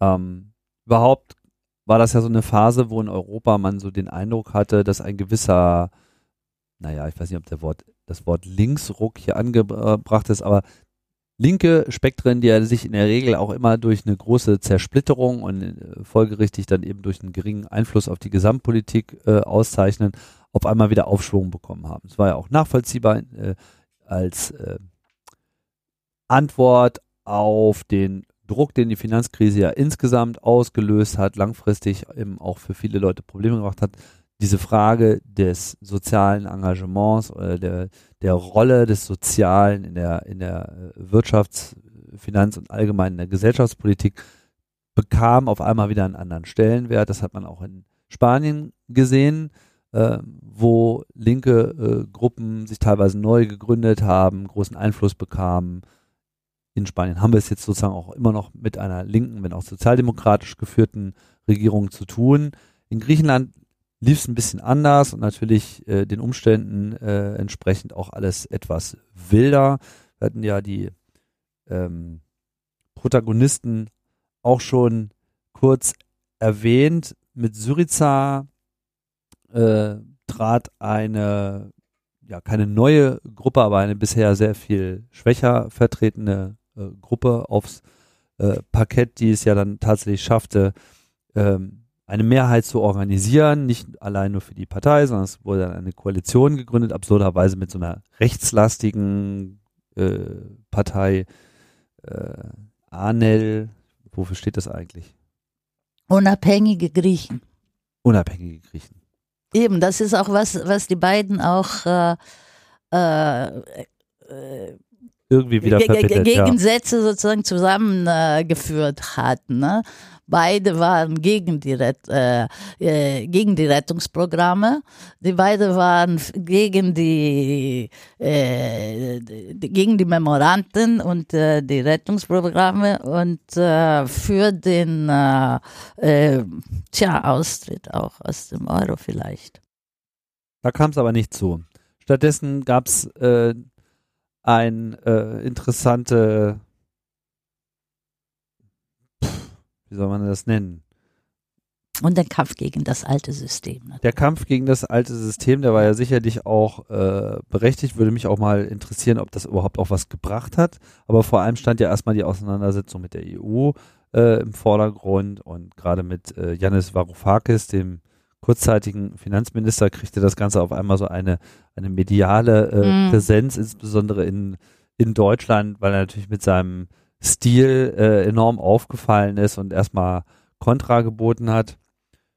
Jetzt ist diese Koalition wieder abgewählt worden. Neodemokratiker hat sich jetzt bei der letzten Wahl äh, durchgesetzt. Was bleibt von dieser Zeit? Was, was hat das, was hat diese Wahl an sich gezeigt? Also die Wahl dieser Regierung an sich gezeigt und was hat sich dadurch in Griechenland und vielleicht auch in Europa tatsächlich äh, geändert oder was hat sich auch nicht geändert?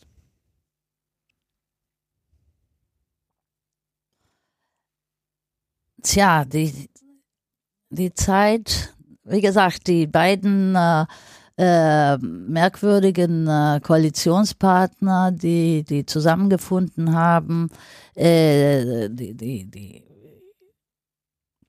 populistische Rechte und die populistische Linke ähm, haben, haben äh, die fast die ganze, die, die ganze Legislaturzeit äh, zusammen regiert. Äh, das war eine merkwürdige Koalition, äh, die da nur dann äh, funktionierte und äh, weil sie ideologisch schon sehr, sehr große Unterschiede äh, hatten und äh, haben, äh, weil sie die, die, die, der Austritt aus den äh, Memoranden, die Wiedergewinnung der Souveränität äh, Griechenlands und der Kampf gegen das alte System äh, vereinte. Ähm, aber sehr bald und äh, nachdem die ähm, die Versuche von äh, Varoufakis hast du erwähnt und der und ja und der Regierung äh, gescheitert sind, äh, äh, eine andere Politik und einen Schuldenschnitt äh, durchzusetzen, ähm, wurde wurde ein äh, wurde zurückgekehrt zu der äh, zu der äh, zu einer Politik, die jeden, äh, der, zu, einer, der, zu der Sparpolitik, äh, äh, die jedenfalls äh, von Seiten von Syriza versucht wurde. Und da sieht man auch einen Unterschied zu, äh, vielleicht zu einem äh, zu den Konservativen. Ähm, durch eine ähm, sozialere und Umverteilung zugunsten der, der, der ärmeren äh, Menschen äh, zu machen. Also der, äh, diese Umverteilungspolitik so durch die äh, Einführung äh, von äh, Mindestlöhnen, ähm, zu, durch die Einführung von äh, Wiedereinführung der Kranken, äh, Krankenversorgung, allgemeinen Krankenversorgung auch für die Arbeitslosen, die durch die äh, frühere Regierung äh, abgeschafft wurde und plötzlich wurden die, die, die steigenden Arbeitslosenkarten hatten keine, keine Sozialversicherung, was ein, eine unheimliche Härten äh, mit sich gebracht hat. Äh, das, äh, das kann man den, äh, den, das hat Syriza die sozialen Härten, sagen wir so, für die ärmeren Schichten zu, zu lindern und die große Masse auch der, der, äh, der Menschen und der Mittelklassen und der höheren Klassen, also die äh, zu, äh, schwerer zu belasten. Und das hatten sie durch die extrem hohe äh, Besteuerung von, von, äh, von Einkommen und äh, durch die und Unternehmenstätigkeiten. Ähm, die vielen kleinen selbstständigen kleinen Unternehmen, die in, die Pleite oder die Schattenwirtschaft getrieben wurden. Ähm, und diese Umverteilung eben war nur äh, äh, möglich, weil äh, andere äh, stärker belastet äh, wurden. Äh, was, was der Regierung Tsipras gefehlt hat, glaube ich, ist eine, eine konsequente Investitionspolitik. Und, und damit die äh, äh, die Wirtschaft wieder auf, auf, äh, auf die Beine ge äh, gebracht hat und neue Arbeitsplätze äh, entstehen und somit die Menschen wieder in Arbeit die, die, gebracht werden können und nicht wie die großen, die, die Auswanderung gestoppt werden kann. Das ist ihm äh, nicht, nicht gut gelungen dadurch, dass der, dass der öffentliche Sektor auch kein Geld mehr hatte, um zu, zu investieren, waren äh, private Investitionen oder ausländische Investitionen möglich. Dafür müssten in dem, äh, in, in dem Staatsapparat die notwendigen Reformen damit äh, durchgeführt werden, die aber immer noch nicht äh, äh, geschehen ist, äh, äh, hat sich sehr wenig getan in diesem Bereich. Und äh, hier sehe ich auch eine, eine Chance bei der neuen Regierung, die diesen, äh, dies äh, sehr auf die Fahnen schreibt, dass sie diese, diese äh, Entbürokratisierung, eine äh, Schaffung eines investitionsfreundlicheren Klimas äh, auf, äh, als ihre Prioritäten setzt, um die wirtschaftliche Entwicklung zu, zu äh, beschleunigen oder überhaupt anzuregen. Äh, und ich glaube, das ist auch äh, das, äh, äh das für,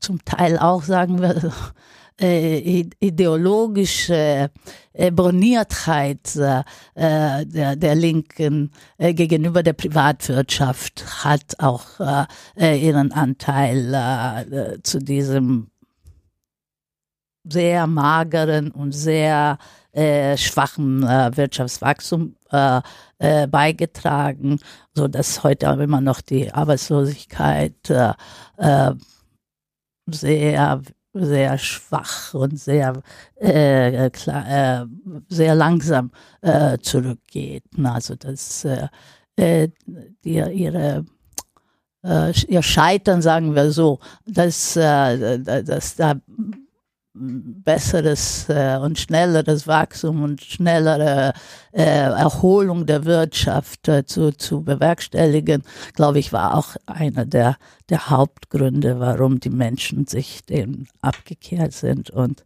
ihre Hoffnungen jetzt an die äh, Konservativen gesetzt haben, die traditionell, äh, sagen wir so, auch äh, bessere Wirtschaftskompetenz zugeschrieben wird die aber auch lange, lange Zeit Griechenland ja regiert haben als Partei und von daher ja auch äh, ordentlich dazu beigetragen haben, dass der Kram überhaupt erstmal reformiert werden muss. Hm. Tja, das ist das. Es dreht sich im Kreis. Das dreht sich im, im Kreis, genau. Jetzt war dieses Jahr ein Superwahljahr. Es gab halt Parlamentswahlen im Juli, das haben wir auch schon äh, angedeutet. Da ist dann eben jetzt die Syriza geführte Regierung abgewählt worden. Stattdessen ist eben jetzt die Nea Neodemokratik, Nea, Nea Demokratika, so heißt es genau. Demokratia, Demokratie. Ja, natürlich, es muss betont werden, Nea Demokratia. Ja. ND hätte ich auch sagen können. Genau. Wieder äh, nach vorne gekommen mit einem bekannten Namen, aber neues Gesicht, äh, Kyriakos Mitsotakis. Scheint nicht viele Namen zu geben, aus denen so äh, Ministerpräsidenten irgendwie äh, rekrutiert werden. Das heißt, ist dann immer Mitsotakis oder Papandreou, habe ich so den Eindruck. Gab es noch was anderes? Karamales. Ah, ja, gab es auch noch. Also ist auf jeden Fall überschaubar, wie auch immer. Ähm, das fand statt, die Europawahlen natürlich äh, auch. Wie sind die ausgegangen? Ähnlich? Ähnlich, also auch mit demselben Kräfteverhältnis. Fast, ja. Was, was bedeutet das jetzt für ähm, Griechenland? Also insbesondere für das Mitwirken in der EU. Also kann man davon ausgehen, dass äh, die neue Konstellation im Wesentlichen die Linie der EU mitträgt, wie sie sich in den letzten Jahrzehnten abgezeichnet hat. Ich meine, wir haben ja eine ganze Menge, äh, ich will nicht Enfant terribles sagen, aber halt Leute, die einen doch äh, ein bisschen äh, nerven. Da äh, Italien, Ungarn, äh, Polen sehr schwierig mit einer äh, starken Euroskepsis. Ich würde mal vermuten, dass es jetzt mit der neuen griechischen Regierung so nicht so stark ausgeprägt. Oder? Nö, aber, aber, aber wenn du so bedenkst, also äh, auch die Linken und der, der Syriza hat äh, äh, schließlich äh, alles mitgemacht und äh, nach den Anfängen der Widerspenstigkeit hat er sich allen Diktaten und allen äh, Verlangen der, der, der Europäer und des Internationalen Währungsfonds auch Ja, ich, ich, unterworfen. wollte, ich wollte die jetzt gar nicht so als Euroskeptiker äh, brandmarken. Eben, da wir sind Das- auch das- äh, heiße Europäer. Sind das. Ja, nee, das, nee, darüber wollte ich gar keine Aussage treffen. Ich frage mich halt nur, wie steht die neue äh, Regierung jetzt sozusagen da? Ja, das, äh, wir werden das äh, noch sehen. Das ist noch sehr früh, das äh, zu beurteilen. Jedenfalls, äh, äh, sie, äh, der, der Kyriakos Mitsotakis, muss man, wie du sagtest, äh, aus der Familiendynastie der, der Mitsotakis. Äh, sein Vater war äh, Ministerpräsident äh, vor, ein paar Jahren, in den äh, 90er Jahren. Seine Schwester Außenministerin, er kommt von dem großen, äh, sein, sein, äh, der, der Sohn seiner Schwester ist jetzt zum Bürgermeister von Athen äh, äh, gewählt worden. Äh, wie gesagt, die, die, die, die Griechenland und eins, das ist, ein- das ist ein politisches Personal das ist ein Problem vielleicht auch. Äh, wird von, von, von großen äh, äh, Familienclans äh, äh, rekrutiert. Äh, das ist, da- das ist so, die auch mit Verantwortung sein. Der Junge Mitsotakis jetzt, das, der verspricht, vieles anders zu machen. Der musste je- jedoch ähm, um, um die Wahlen zu gewinnen, müsste auch die extrem rechte Seite, seine, sein, die, die äh, rechtsextreme Flanke, sagen wir so, mit integrieren und auch äh, mit äh, äh, äh, Ministerposten auch zu versorgen. Die Frage wird sein natürlich, wie er, wie er das äh, alles äh, ausbalanciert. Er ist aber als Modernisierer angetreten. Der war auch kurzzeitig in der äh, Regierung vor Syriza auch äh, für die öffentliche Verwaltung äh, und für die Reform der öffentlichen Verwaltung zuständig. Äh, der verspricht einiges äh, in den Griff zu bekommen. Natürlich immer mit der Konnotation äh, der, der Law and Order Politik, in der Flüchtlingspolitik äh, äh, und in der Migrationspolitik will er, die, will er das, was, was der Syriza nicht geschafft hat, verspricht er schnellere Verfahren, das Flüchtlingsproblem zu lösen, indem er die Verfahren, die Asylverfahren strafft und endlich äh, kürzer macht und Rückführungen in die Türkei auch äh, macht, wie das im, äh, äh, im, im Abkommen mit der Türkei vereinbart wurde und äh, wovor sich äh, die frühere Regierung geweigert hat, die Türkei als ein sicheres Drittland anzuerkennen. Also äh, hatten sie große äh, äh, Widerstände, äh, abgelehnte Flüchtlinge dahin zu schicken. Äh, das will Mitsotakis jetzt äh, doch durchführen. Man wird sehen, inwieweit er, er kommen will. Wie gesagt, er verspricht, die öffentliche Verwaltung zu, zu modernisieren und, und besser und schneller äh, große Investitionen äh, zu, zu anzulocken.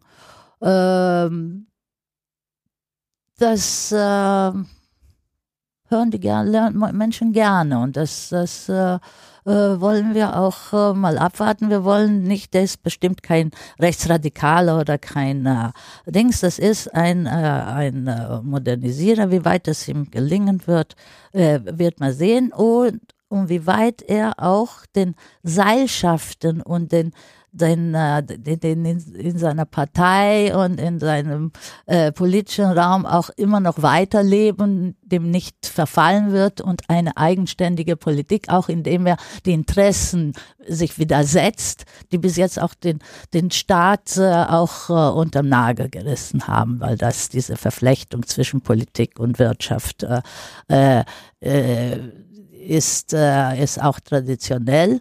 Ähm, und der ist zum Teil auch, der Syriza auch, äh, hat das nicht viel anders gemacht. Er hat versucht, seine Leute in der Wirtschaft und seine, die Wirtschaftsinteressen, die an ihm lagen, auch zu, zu promoten und nicht äh, äh anders. Also, äh, und äh, insofern werden wir es mal sehen, äh, was die Handschrift der neuen Regierung macht, äh, uns, uns bringen wird. Wie sieht denn die parlamentarische Landkarte nach der Wahl aus? Also früher war ja im Prinzip wie so in vielen Ländern im Wesentlichen so PASOK als sozialdemokratischer Block, ND als konservativer Block führend und die Macht äh, pendelte ja immer hin und her. Die Zeit mit Syriza hat das ja jetzt ein wenig durcheinander gebracht. Ist das jetzt, äh, erleben wir jetzt quasi wieder so die Herstellung äh, der alten Normalität und der normalen Kräfteverhältnisse und kann das auch in irgendeiner Form positiv sein? Nein, nee, die politische Landschaft hat sich schon äh, grundlegend äh, verändert. Ne? Also die äh, äh Bipolarität, die es äh, Jahrzehnte hat zwischen äh, PASOK und Neue Demokratie, äh, ist jetzt äh, von der Bipolarität oder äh, zwei Parteien Konkurrenz äh, das äh, der, zwischen der Linken, also dem Syriza und, äh, und der Neuen Demokratie äh, ist ersetzt worden. Ähm, die anderen Parteien, die heute im Parlament äh, vertreten sind, spielen ja gar keine, keine besondere Rolle. Äh, der Syriza hat es geschafft, nach den äh, letzten ähm, Wahlen seine Niederlage, die offensichtlich ist, weil er die Macht abgeben wollte, äh, nicht zu einer strategischen Niederlage zu, äh, zu machen, indem er es geschafft hat, die 30, über 30 Prozent, äh, die 30 Prozent Marke zu, zu überwinden und somit auch äh, die, den Abstand, den er äh, von der neuen Demokratie in den Europawahlen, die kurz davor waren, äh, auch zu verringern bei den Nationalwahlen. Insofern war die, äh, spielt er heute oder ist er die, die wichtigste und stärkste Oppositionspartei, Oppositionsführung, äh, äh die, die in, und das finde ich auch als, äh, also positiv, die jetzt aber Regierungserfahrung hat. Sie weiß, was, was ist. Ähm, und äh, weil sie viel, sich viele fragen, äh, wird Syriza wieder diese äh, Oppositionspolitik äh, machen? äh, wie er das, äh, mit der er auch an die Macht äh, gekommen ist, also indem er äh, den Leuten das Blaue vom Himmel versprochen hat. Äh, und er würde am nächsten Tag die Memoranden äh, zerreißen und Griechenland wieder zur Souveränität zurückführen und äh, äh, unabhängig äh, souveränes Land wieder machen und so, was sich alles als äh, Täuschung auch äh, äh der, der Menschen Populismus äh, auch erwiesen hat. Ne? Deshalb äh, halte ich äh, den Silse auch für eine äh, populistische Partei, die den Menschen nicht die Wahrheit gesagt hat und auf ihre Täuschung äh, hinaus auch äh, gewählt wurde ob der, dass diese Politik der unversöhnlichen und die auch äh, durch die, die, die letzten Jahre auch weitergeführt war, der extremen Polarisierung äh, des, äh, des politischen Klimas, das beide großen äh, Parteien auch äh, weiterführen, äh, weitermacht oder ob er auf, auch auf der Grundlage dessen, dass er jetzt regiert hat und hat äh, in die, in die Niederungen der Realpolitik auch äh, besseren Einblick hat, auch eine äh, konstruktivere Oppositionspolitik äh, durchführen wird. Das ist die große äh, ähm, das, das Gesuchte, was, was ich mir auch wünsche, weil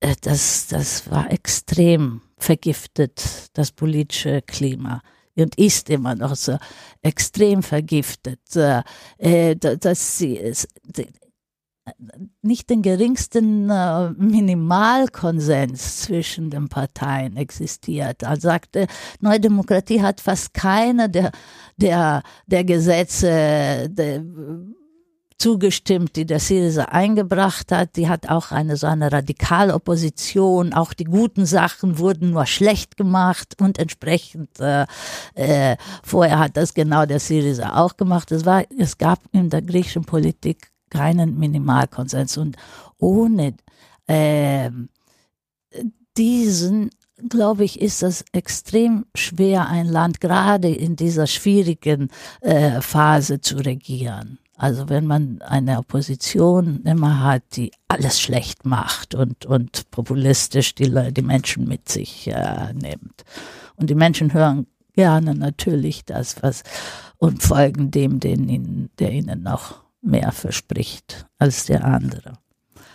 So wird es eine, eine spannende Zeit. Ich glaube, und eine gute Voraussetzung auch eine, dass sich auch ähm, für das politische System, dass sich die Parteien äh,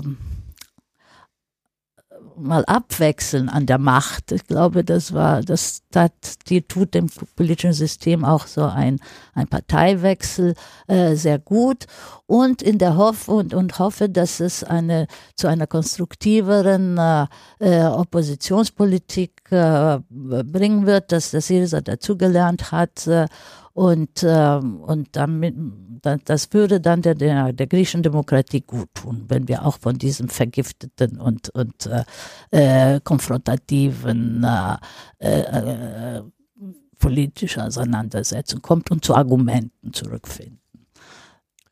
Das wäre ja auch besonders äh, erfreulich, da ja nun die Demokratie ja in Griechenland ihren äh, Anfang genommen hat, dass sie nicht ausgerechnet dort auch ihr, ihr Ende findet. Ja, äh, Olga Drossou.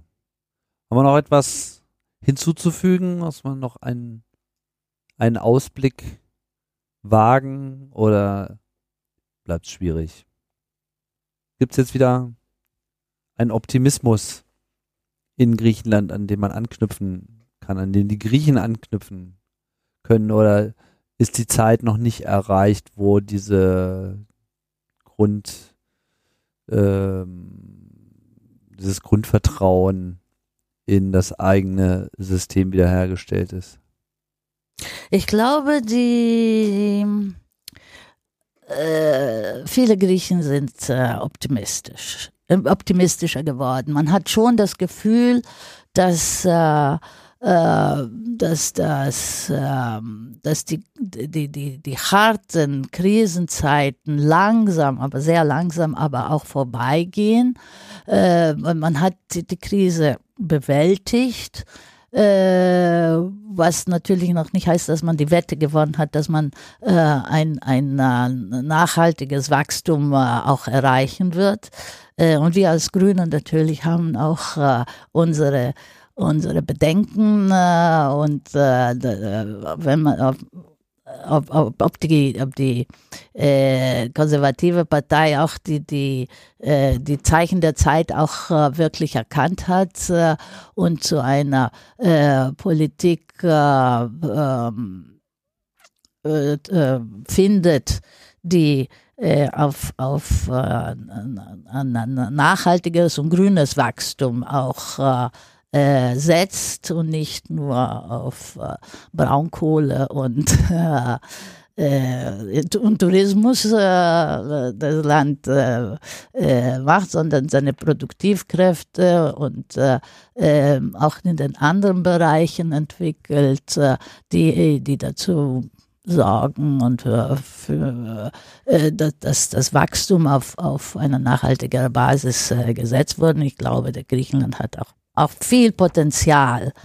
Äh, erstens, was die erneuerbaren Energien anbetrifft, wenn man bedenkt, die Sonne und den, und den, äh, und den Wind, den unsere Inseln, unser Land da äh, hat und der noch äh, schändlich äh, ungenutzt äh, wird und an, an die Widerstände auch des der etablierten auch Elektrizitäts- äh, und, und, staatlichen Stromgesellschaft noch äh, äh, scheitert, an die Potenziale, die die, äh, die die Agrarwirtschaft und Landwirtschaft hat, also auch hochwertige, auch biologische Produkte äh, zu entwickeln, wenn sie auch gefördert werden. Äh, die, die auch äh, Absätze auch in, Ausla in ausländischen Märkten finden können. Äh, wenn man bedenkt, äh, dass äh, Griechenland äh, auch ähm, eine digitale äh, Brains auch besitzt und an den Universitäten Leute gefördert werden und Projekte gefördert werden, die sehr innovativ und, und Neuigkeiten auch produzieren können, wenn die auch gefördert werden mit einer richtigen Forschungspolitik. Äh, ich glaube, die Potenziale, äh, die Griechenland äh, hat, äh, sind sehr groß und sie sind äh, nicht genutzt äh, worden. Und ähm, das ja, das wird an der Weitsichtigkeit auch äh, der neuen Regierungen äh, und der neuen Regierung äh, liegen, ob sie die auch äh, setzt. Also scheinbar hat sie diese auch erkannt und will sie auch setzen. Was die Energiepolitik anbetrifft, da äh, müssen wir schon sehr große Sorgen haben, weil, aber die hatten wir auch vorher, weil wir auch äh, äh, sahen, dass auch die, die Syriza-Regierung auf die, ähm, auf die Braunkohle äh, und auf das auslaufende Modell äh, äh, gesetzt hat, auf die weiterhin die Förderung der Braunkohle. Die Braunkohle ist der größte, äh, bildet immer noch den größten Anteil im griechischen Energiemix. Mhm. Und äh, obwohl man sehr wohl weiß, dass es ein, äh, auch die Vorräte auslaufen und dass der Druck auch von der Europäischen Union da ist, also die Kraftwerke, äh, Braunkohlekraftwerke auch stillzulegen, äh, werden immer noch neue äh, gebaut. Und zwar mit Unterstützung, mit finanzieller Unterstützung der KfW.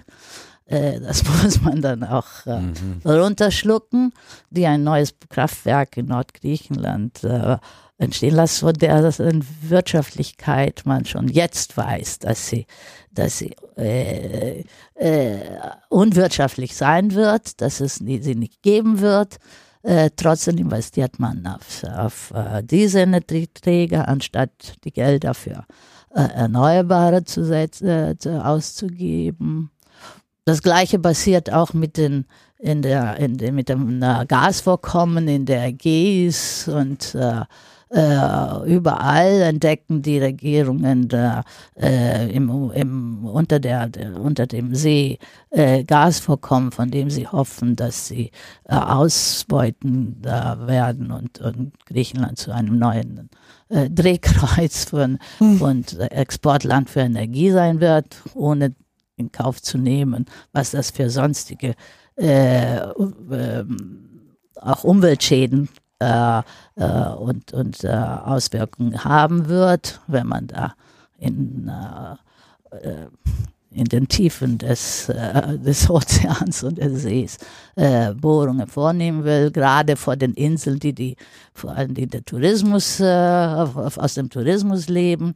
Also das sind sozusagen Prioritäten, gerade in der Energiepolitik, die sehr frag, äh, fraglich sind und die äh, unbedingt äh, äh umgedreht werden müssen. So will Griechenland ein nachhaltigeres Wachstum äh, äh, erreichen können. An der Stelle hat natürlich auch die EU noch die Chance, die entsprechenden Richtlinien, Marschrouten vorzugeben, um das alles zu ermöglichen. Ich sage jetzt erstmal vielen Dank, Olga Drossu, für die Ausführungen hier zur Geschichte der Krise in Griechenland und in gewisser Hinsicht auch ihrer Überwindung, zumindest so wie es sich äh, derzeit darstellt. Ja, und äh, ich bedanke mich auch bei allen, die hier zugehört haben bei Fokus Europa. Wir machen bald wieder weiter. Bis dahin sage ich Tschüss, bis bald.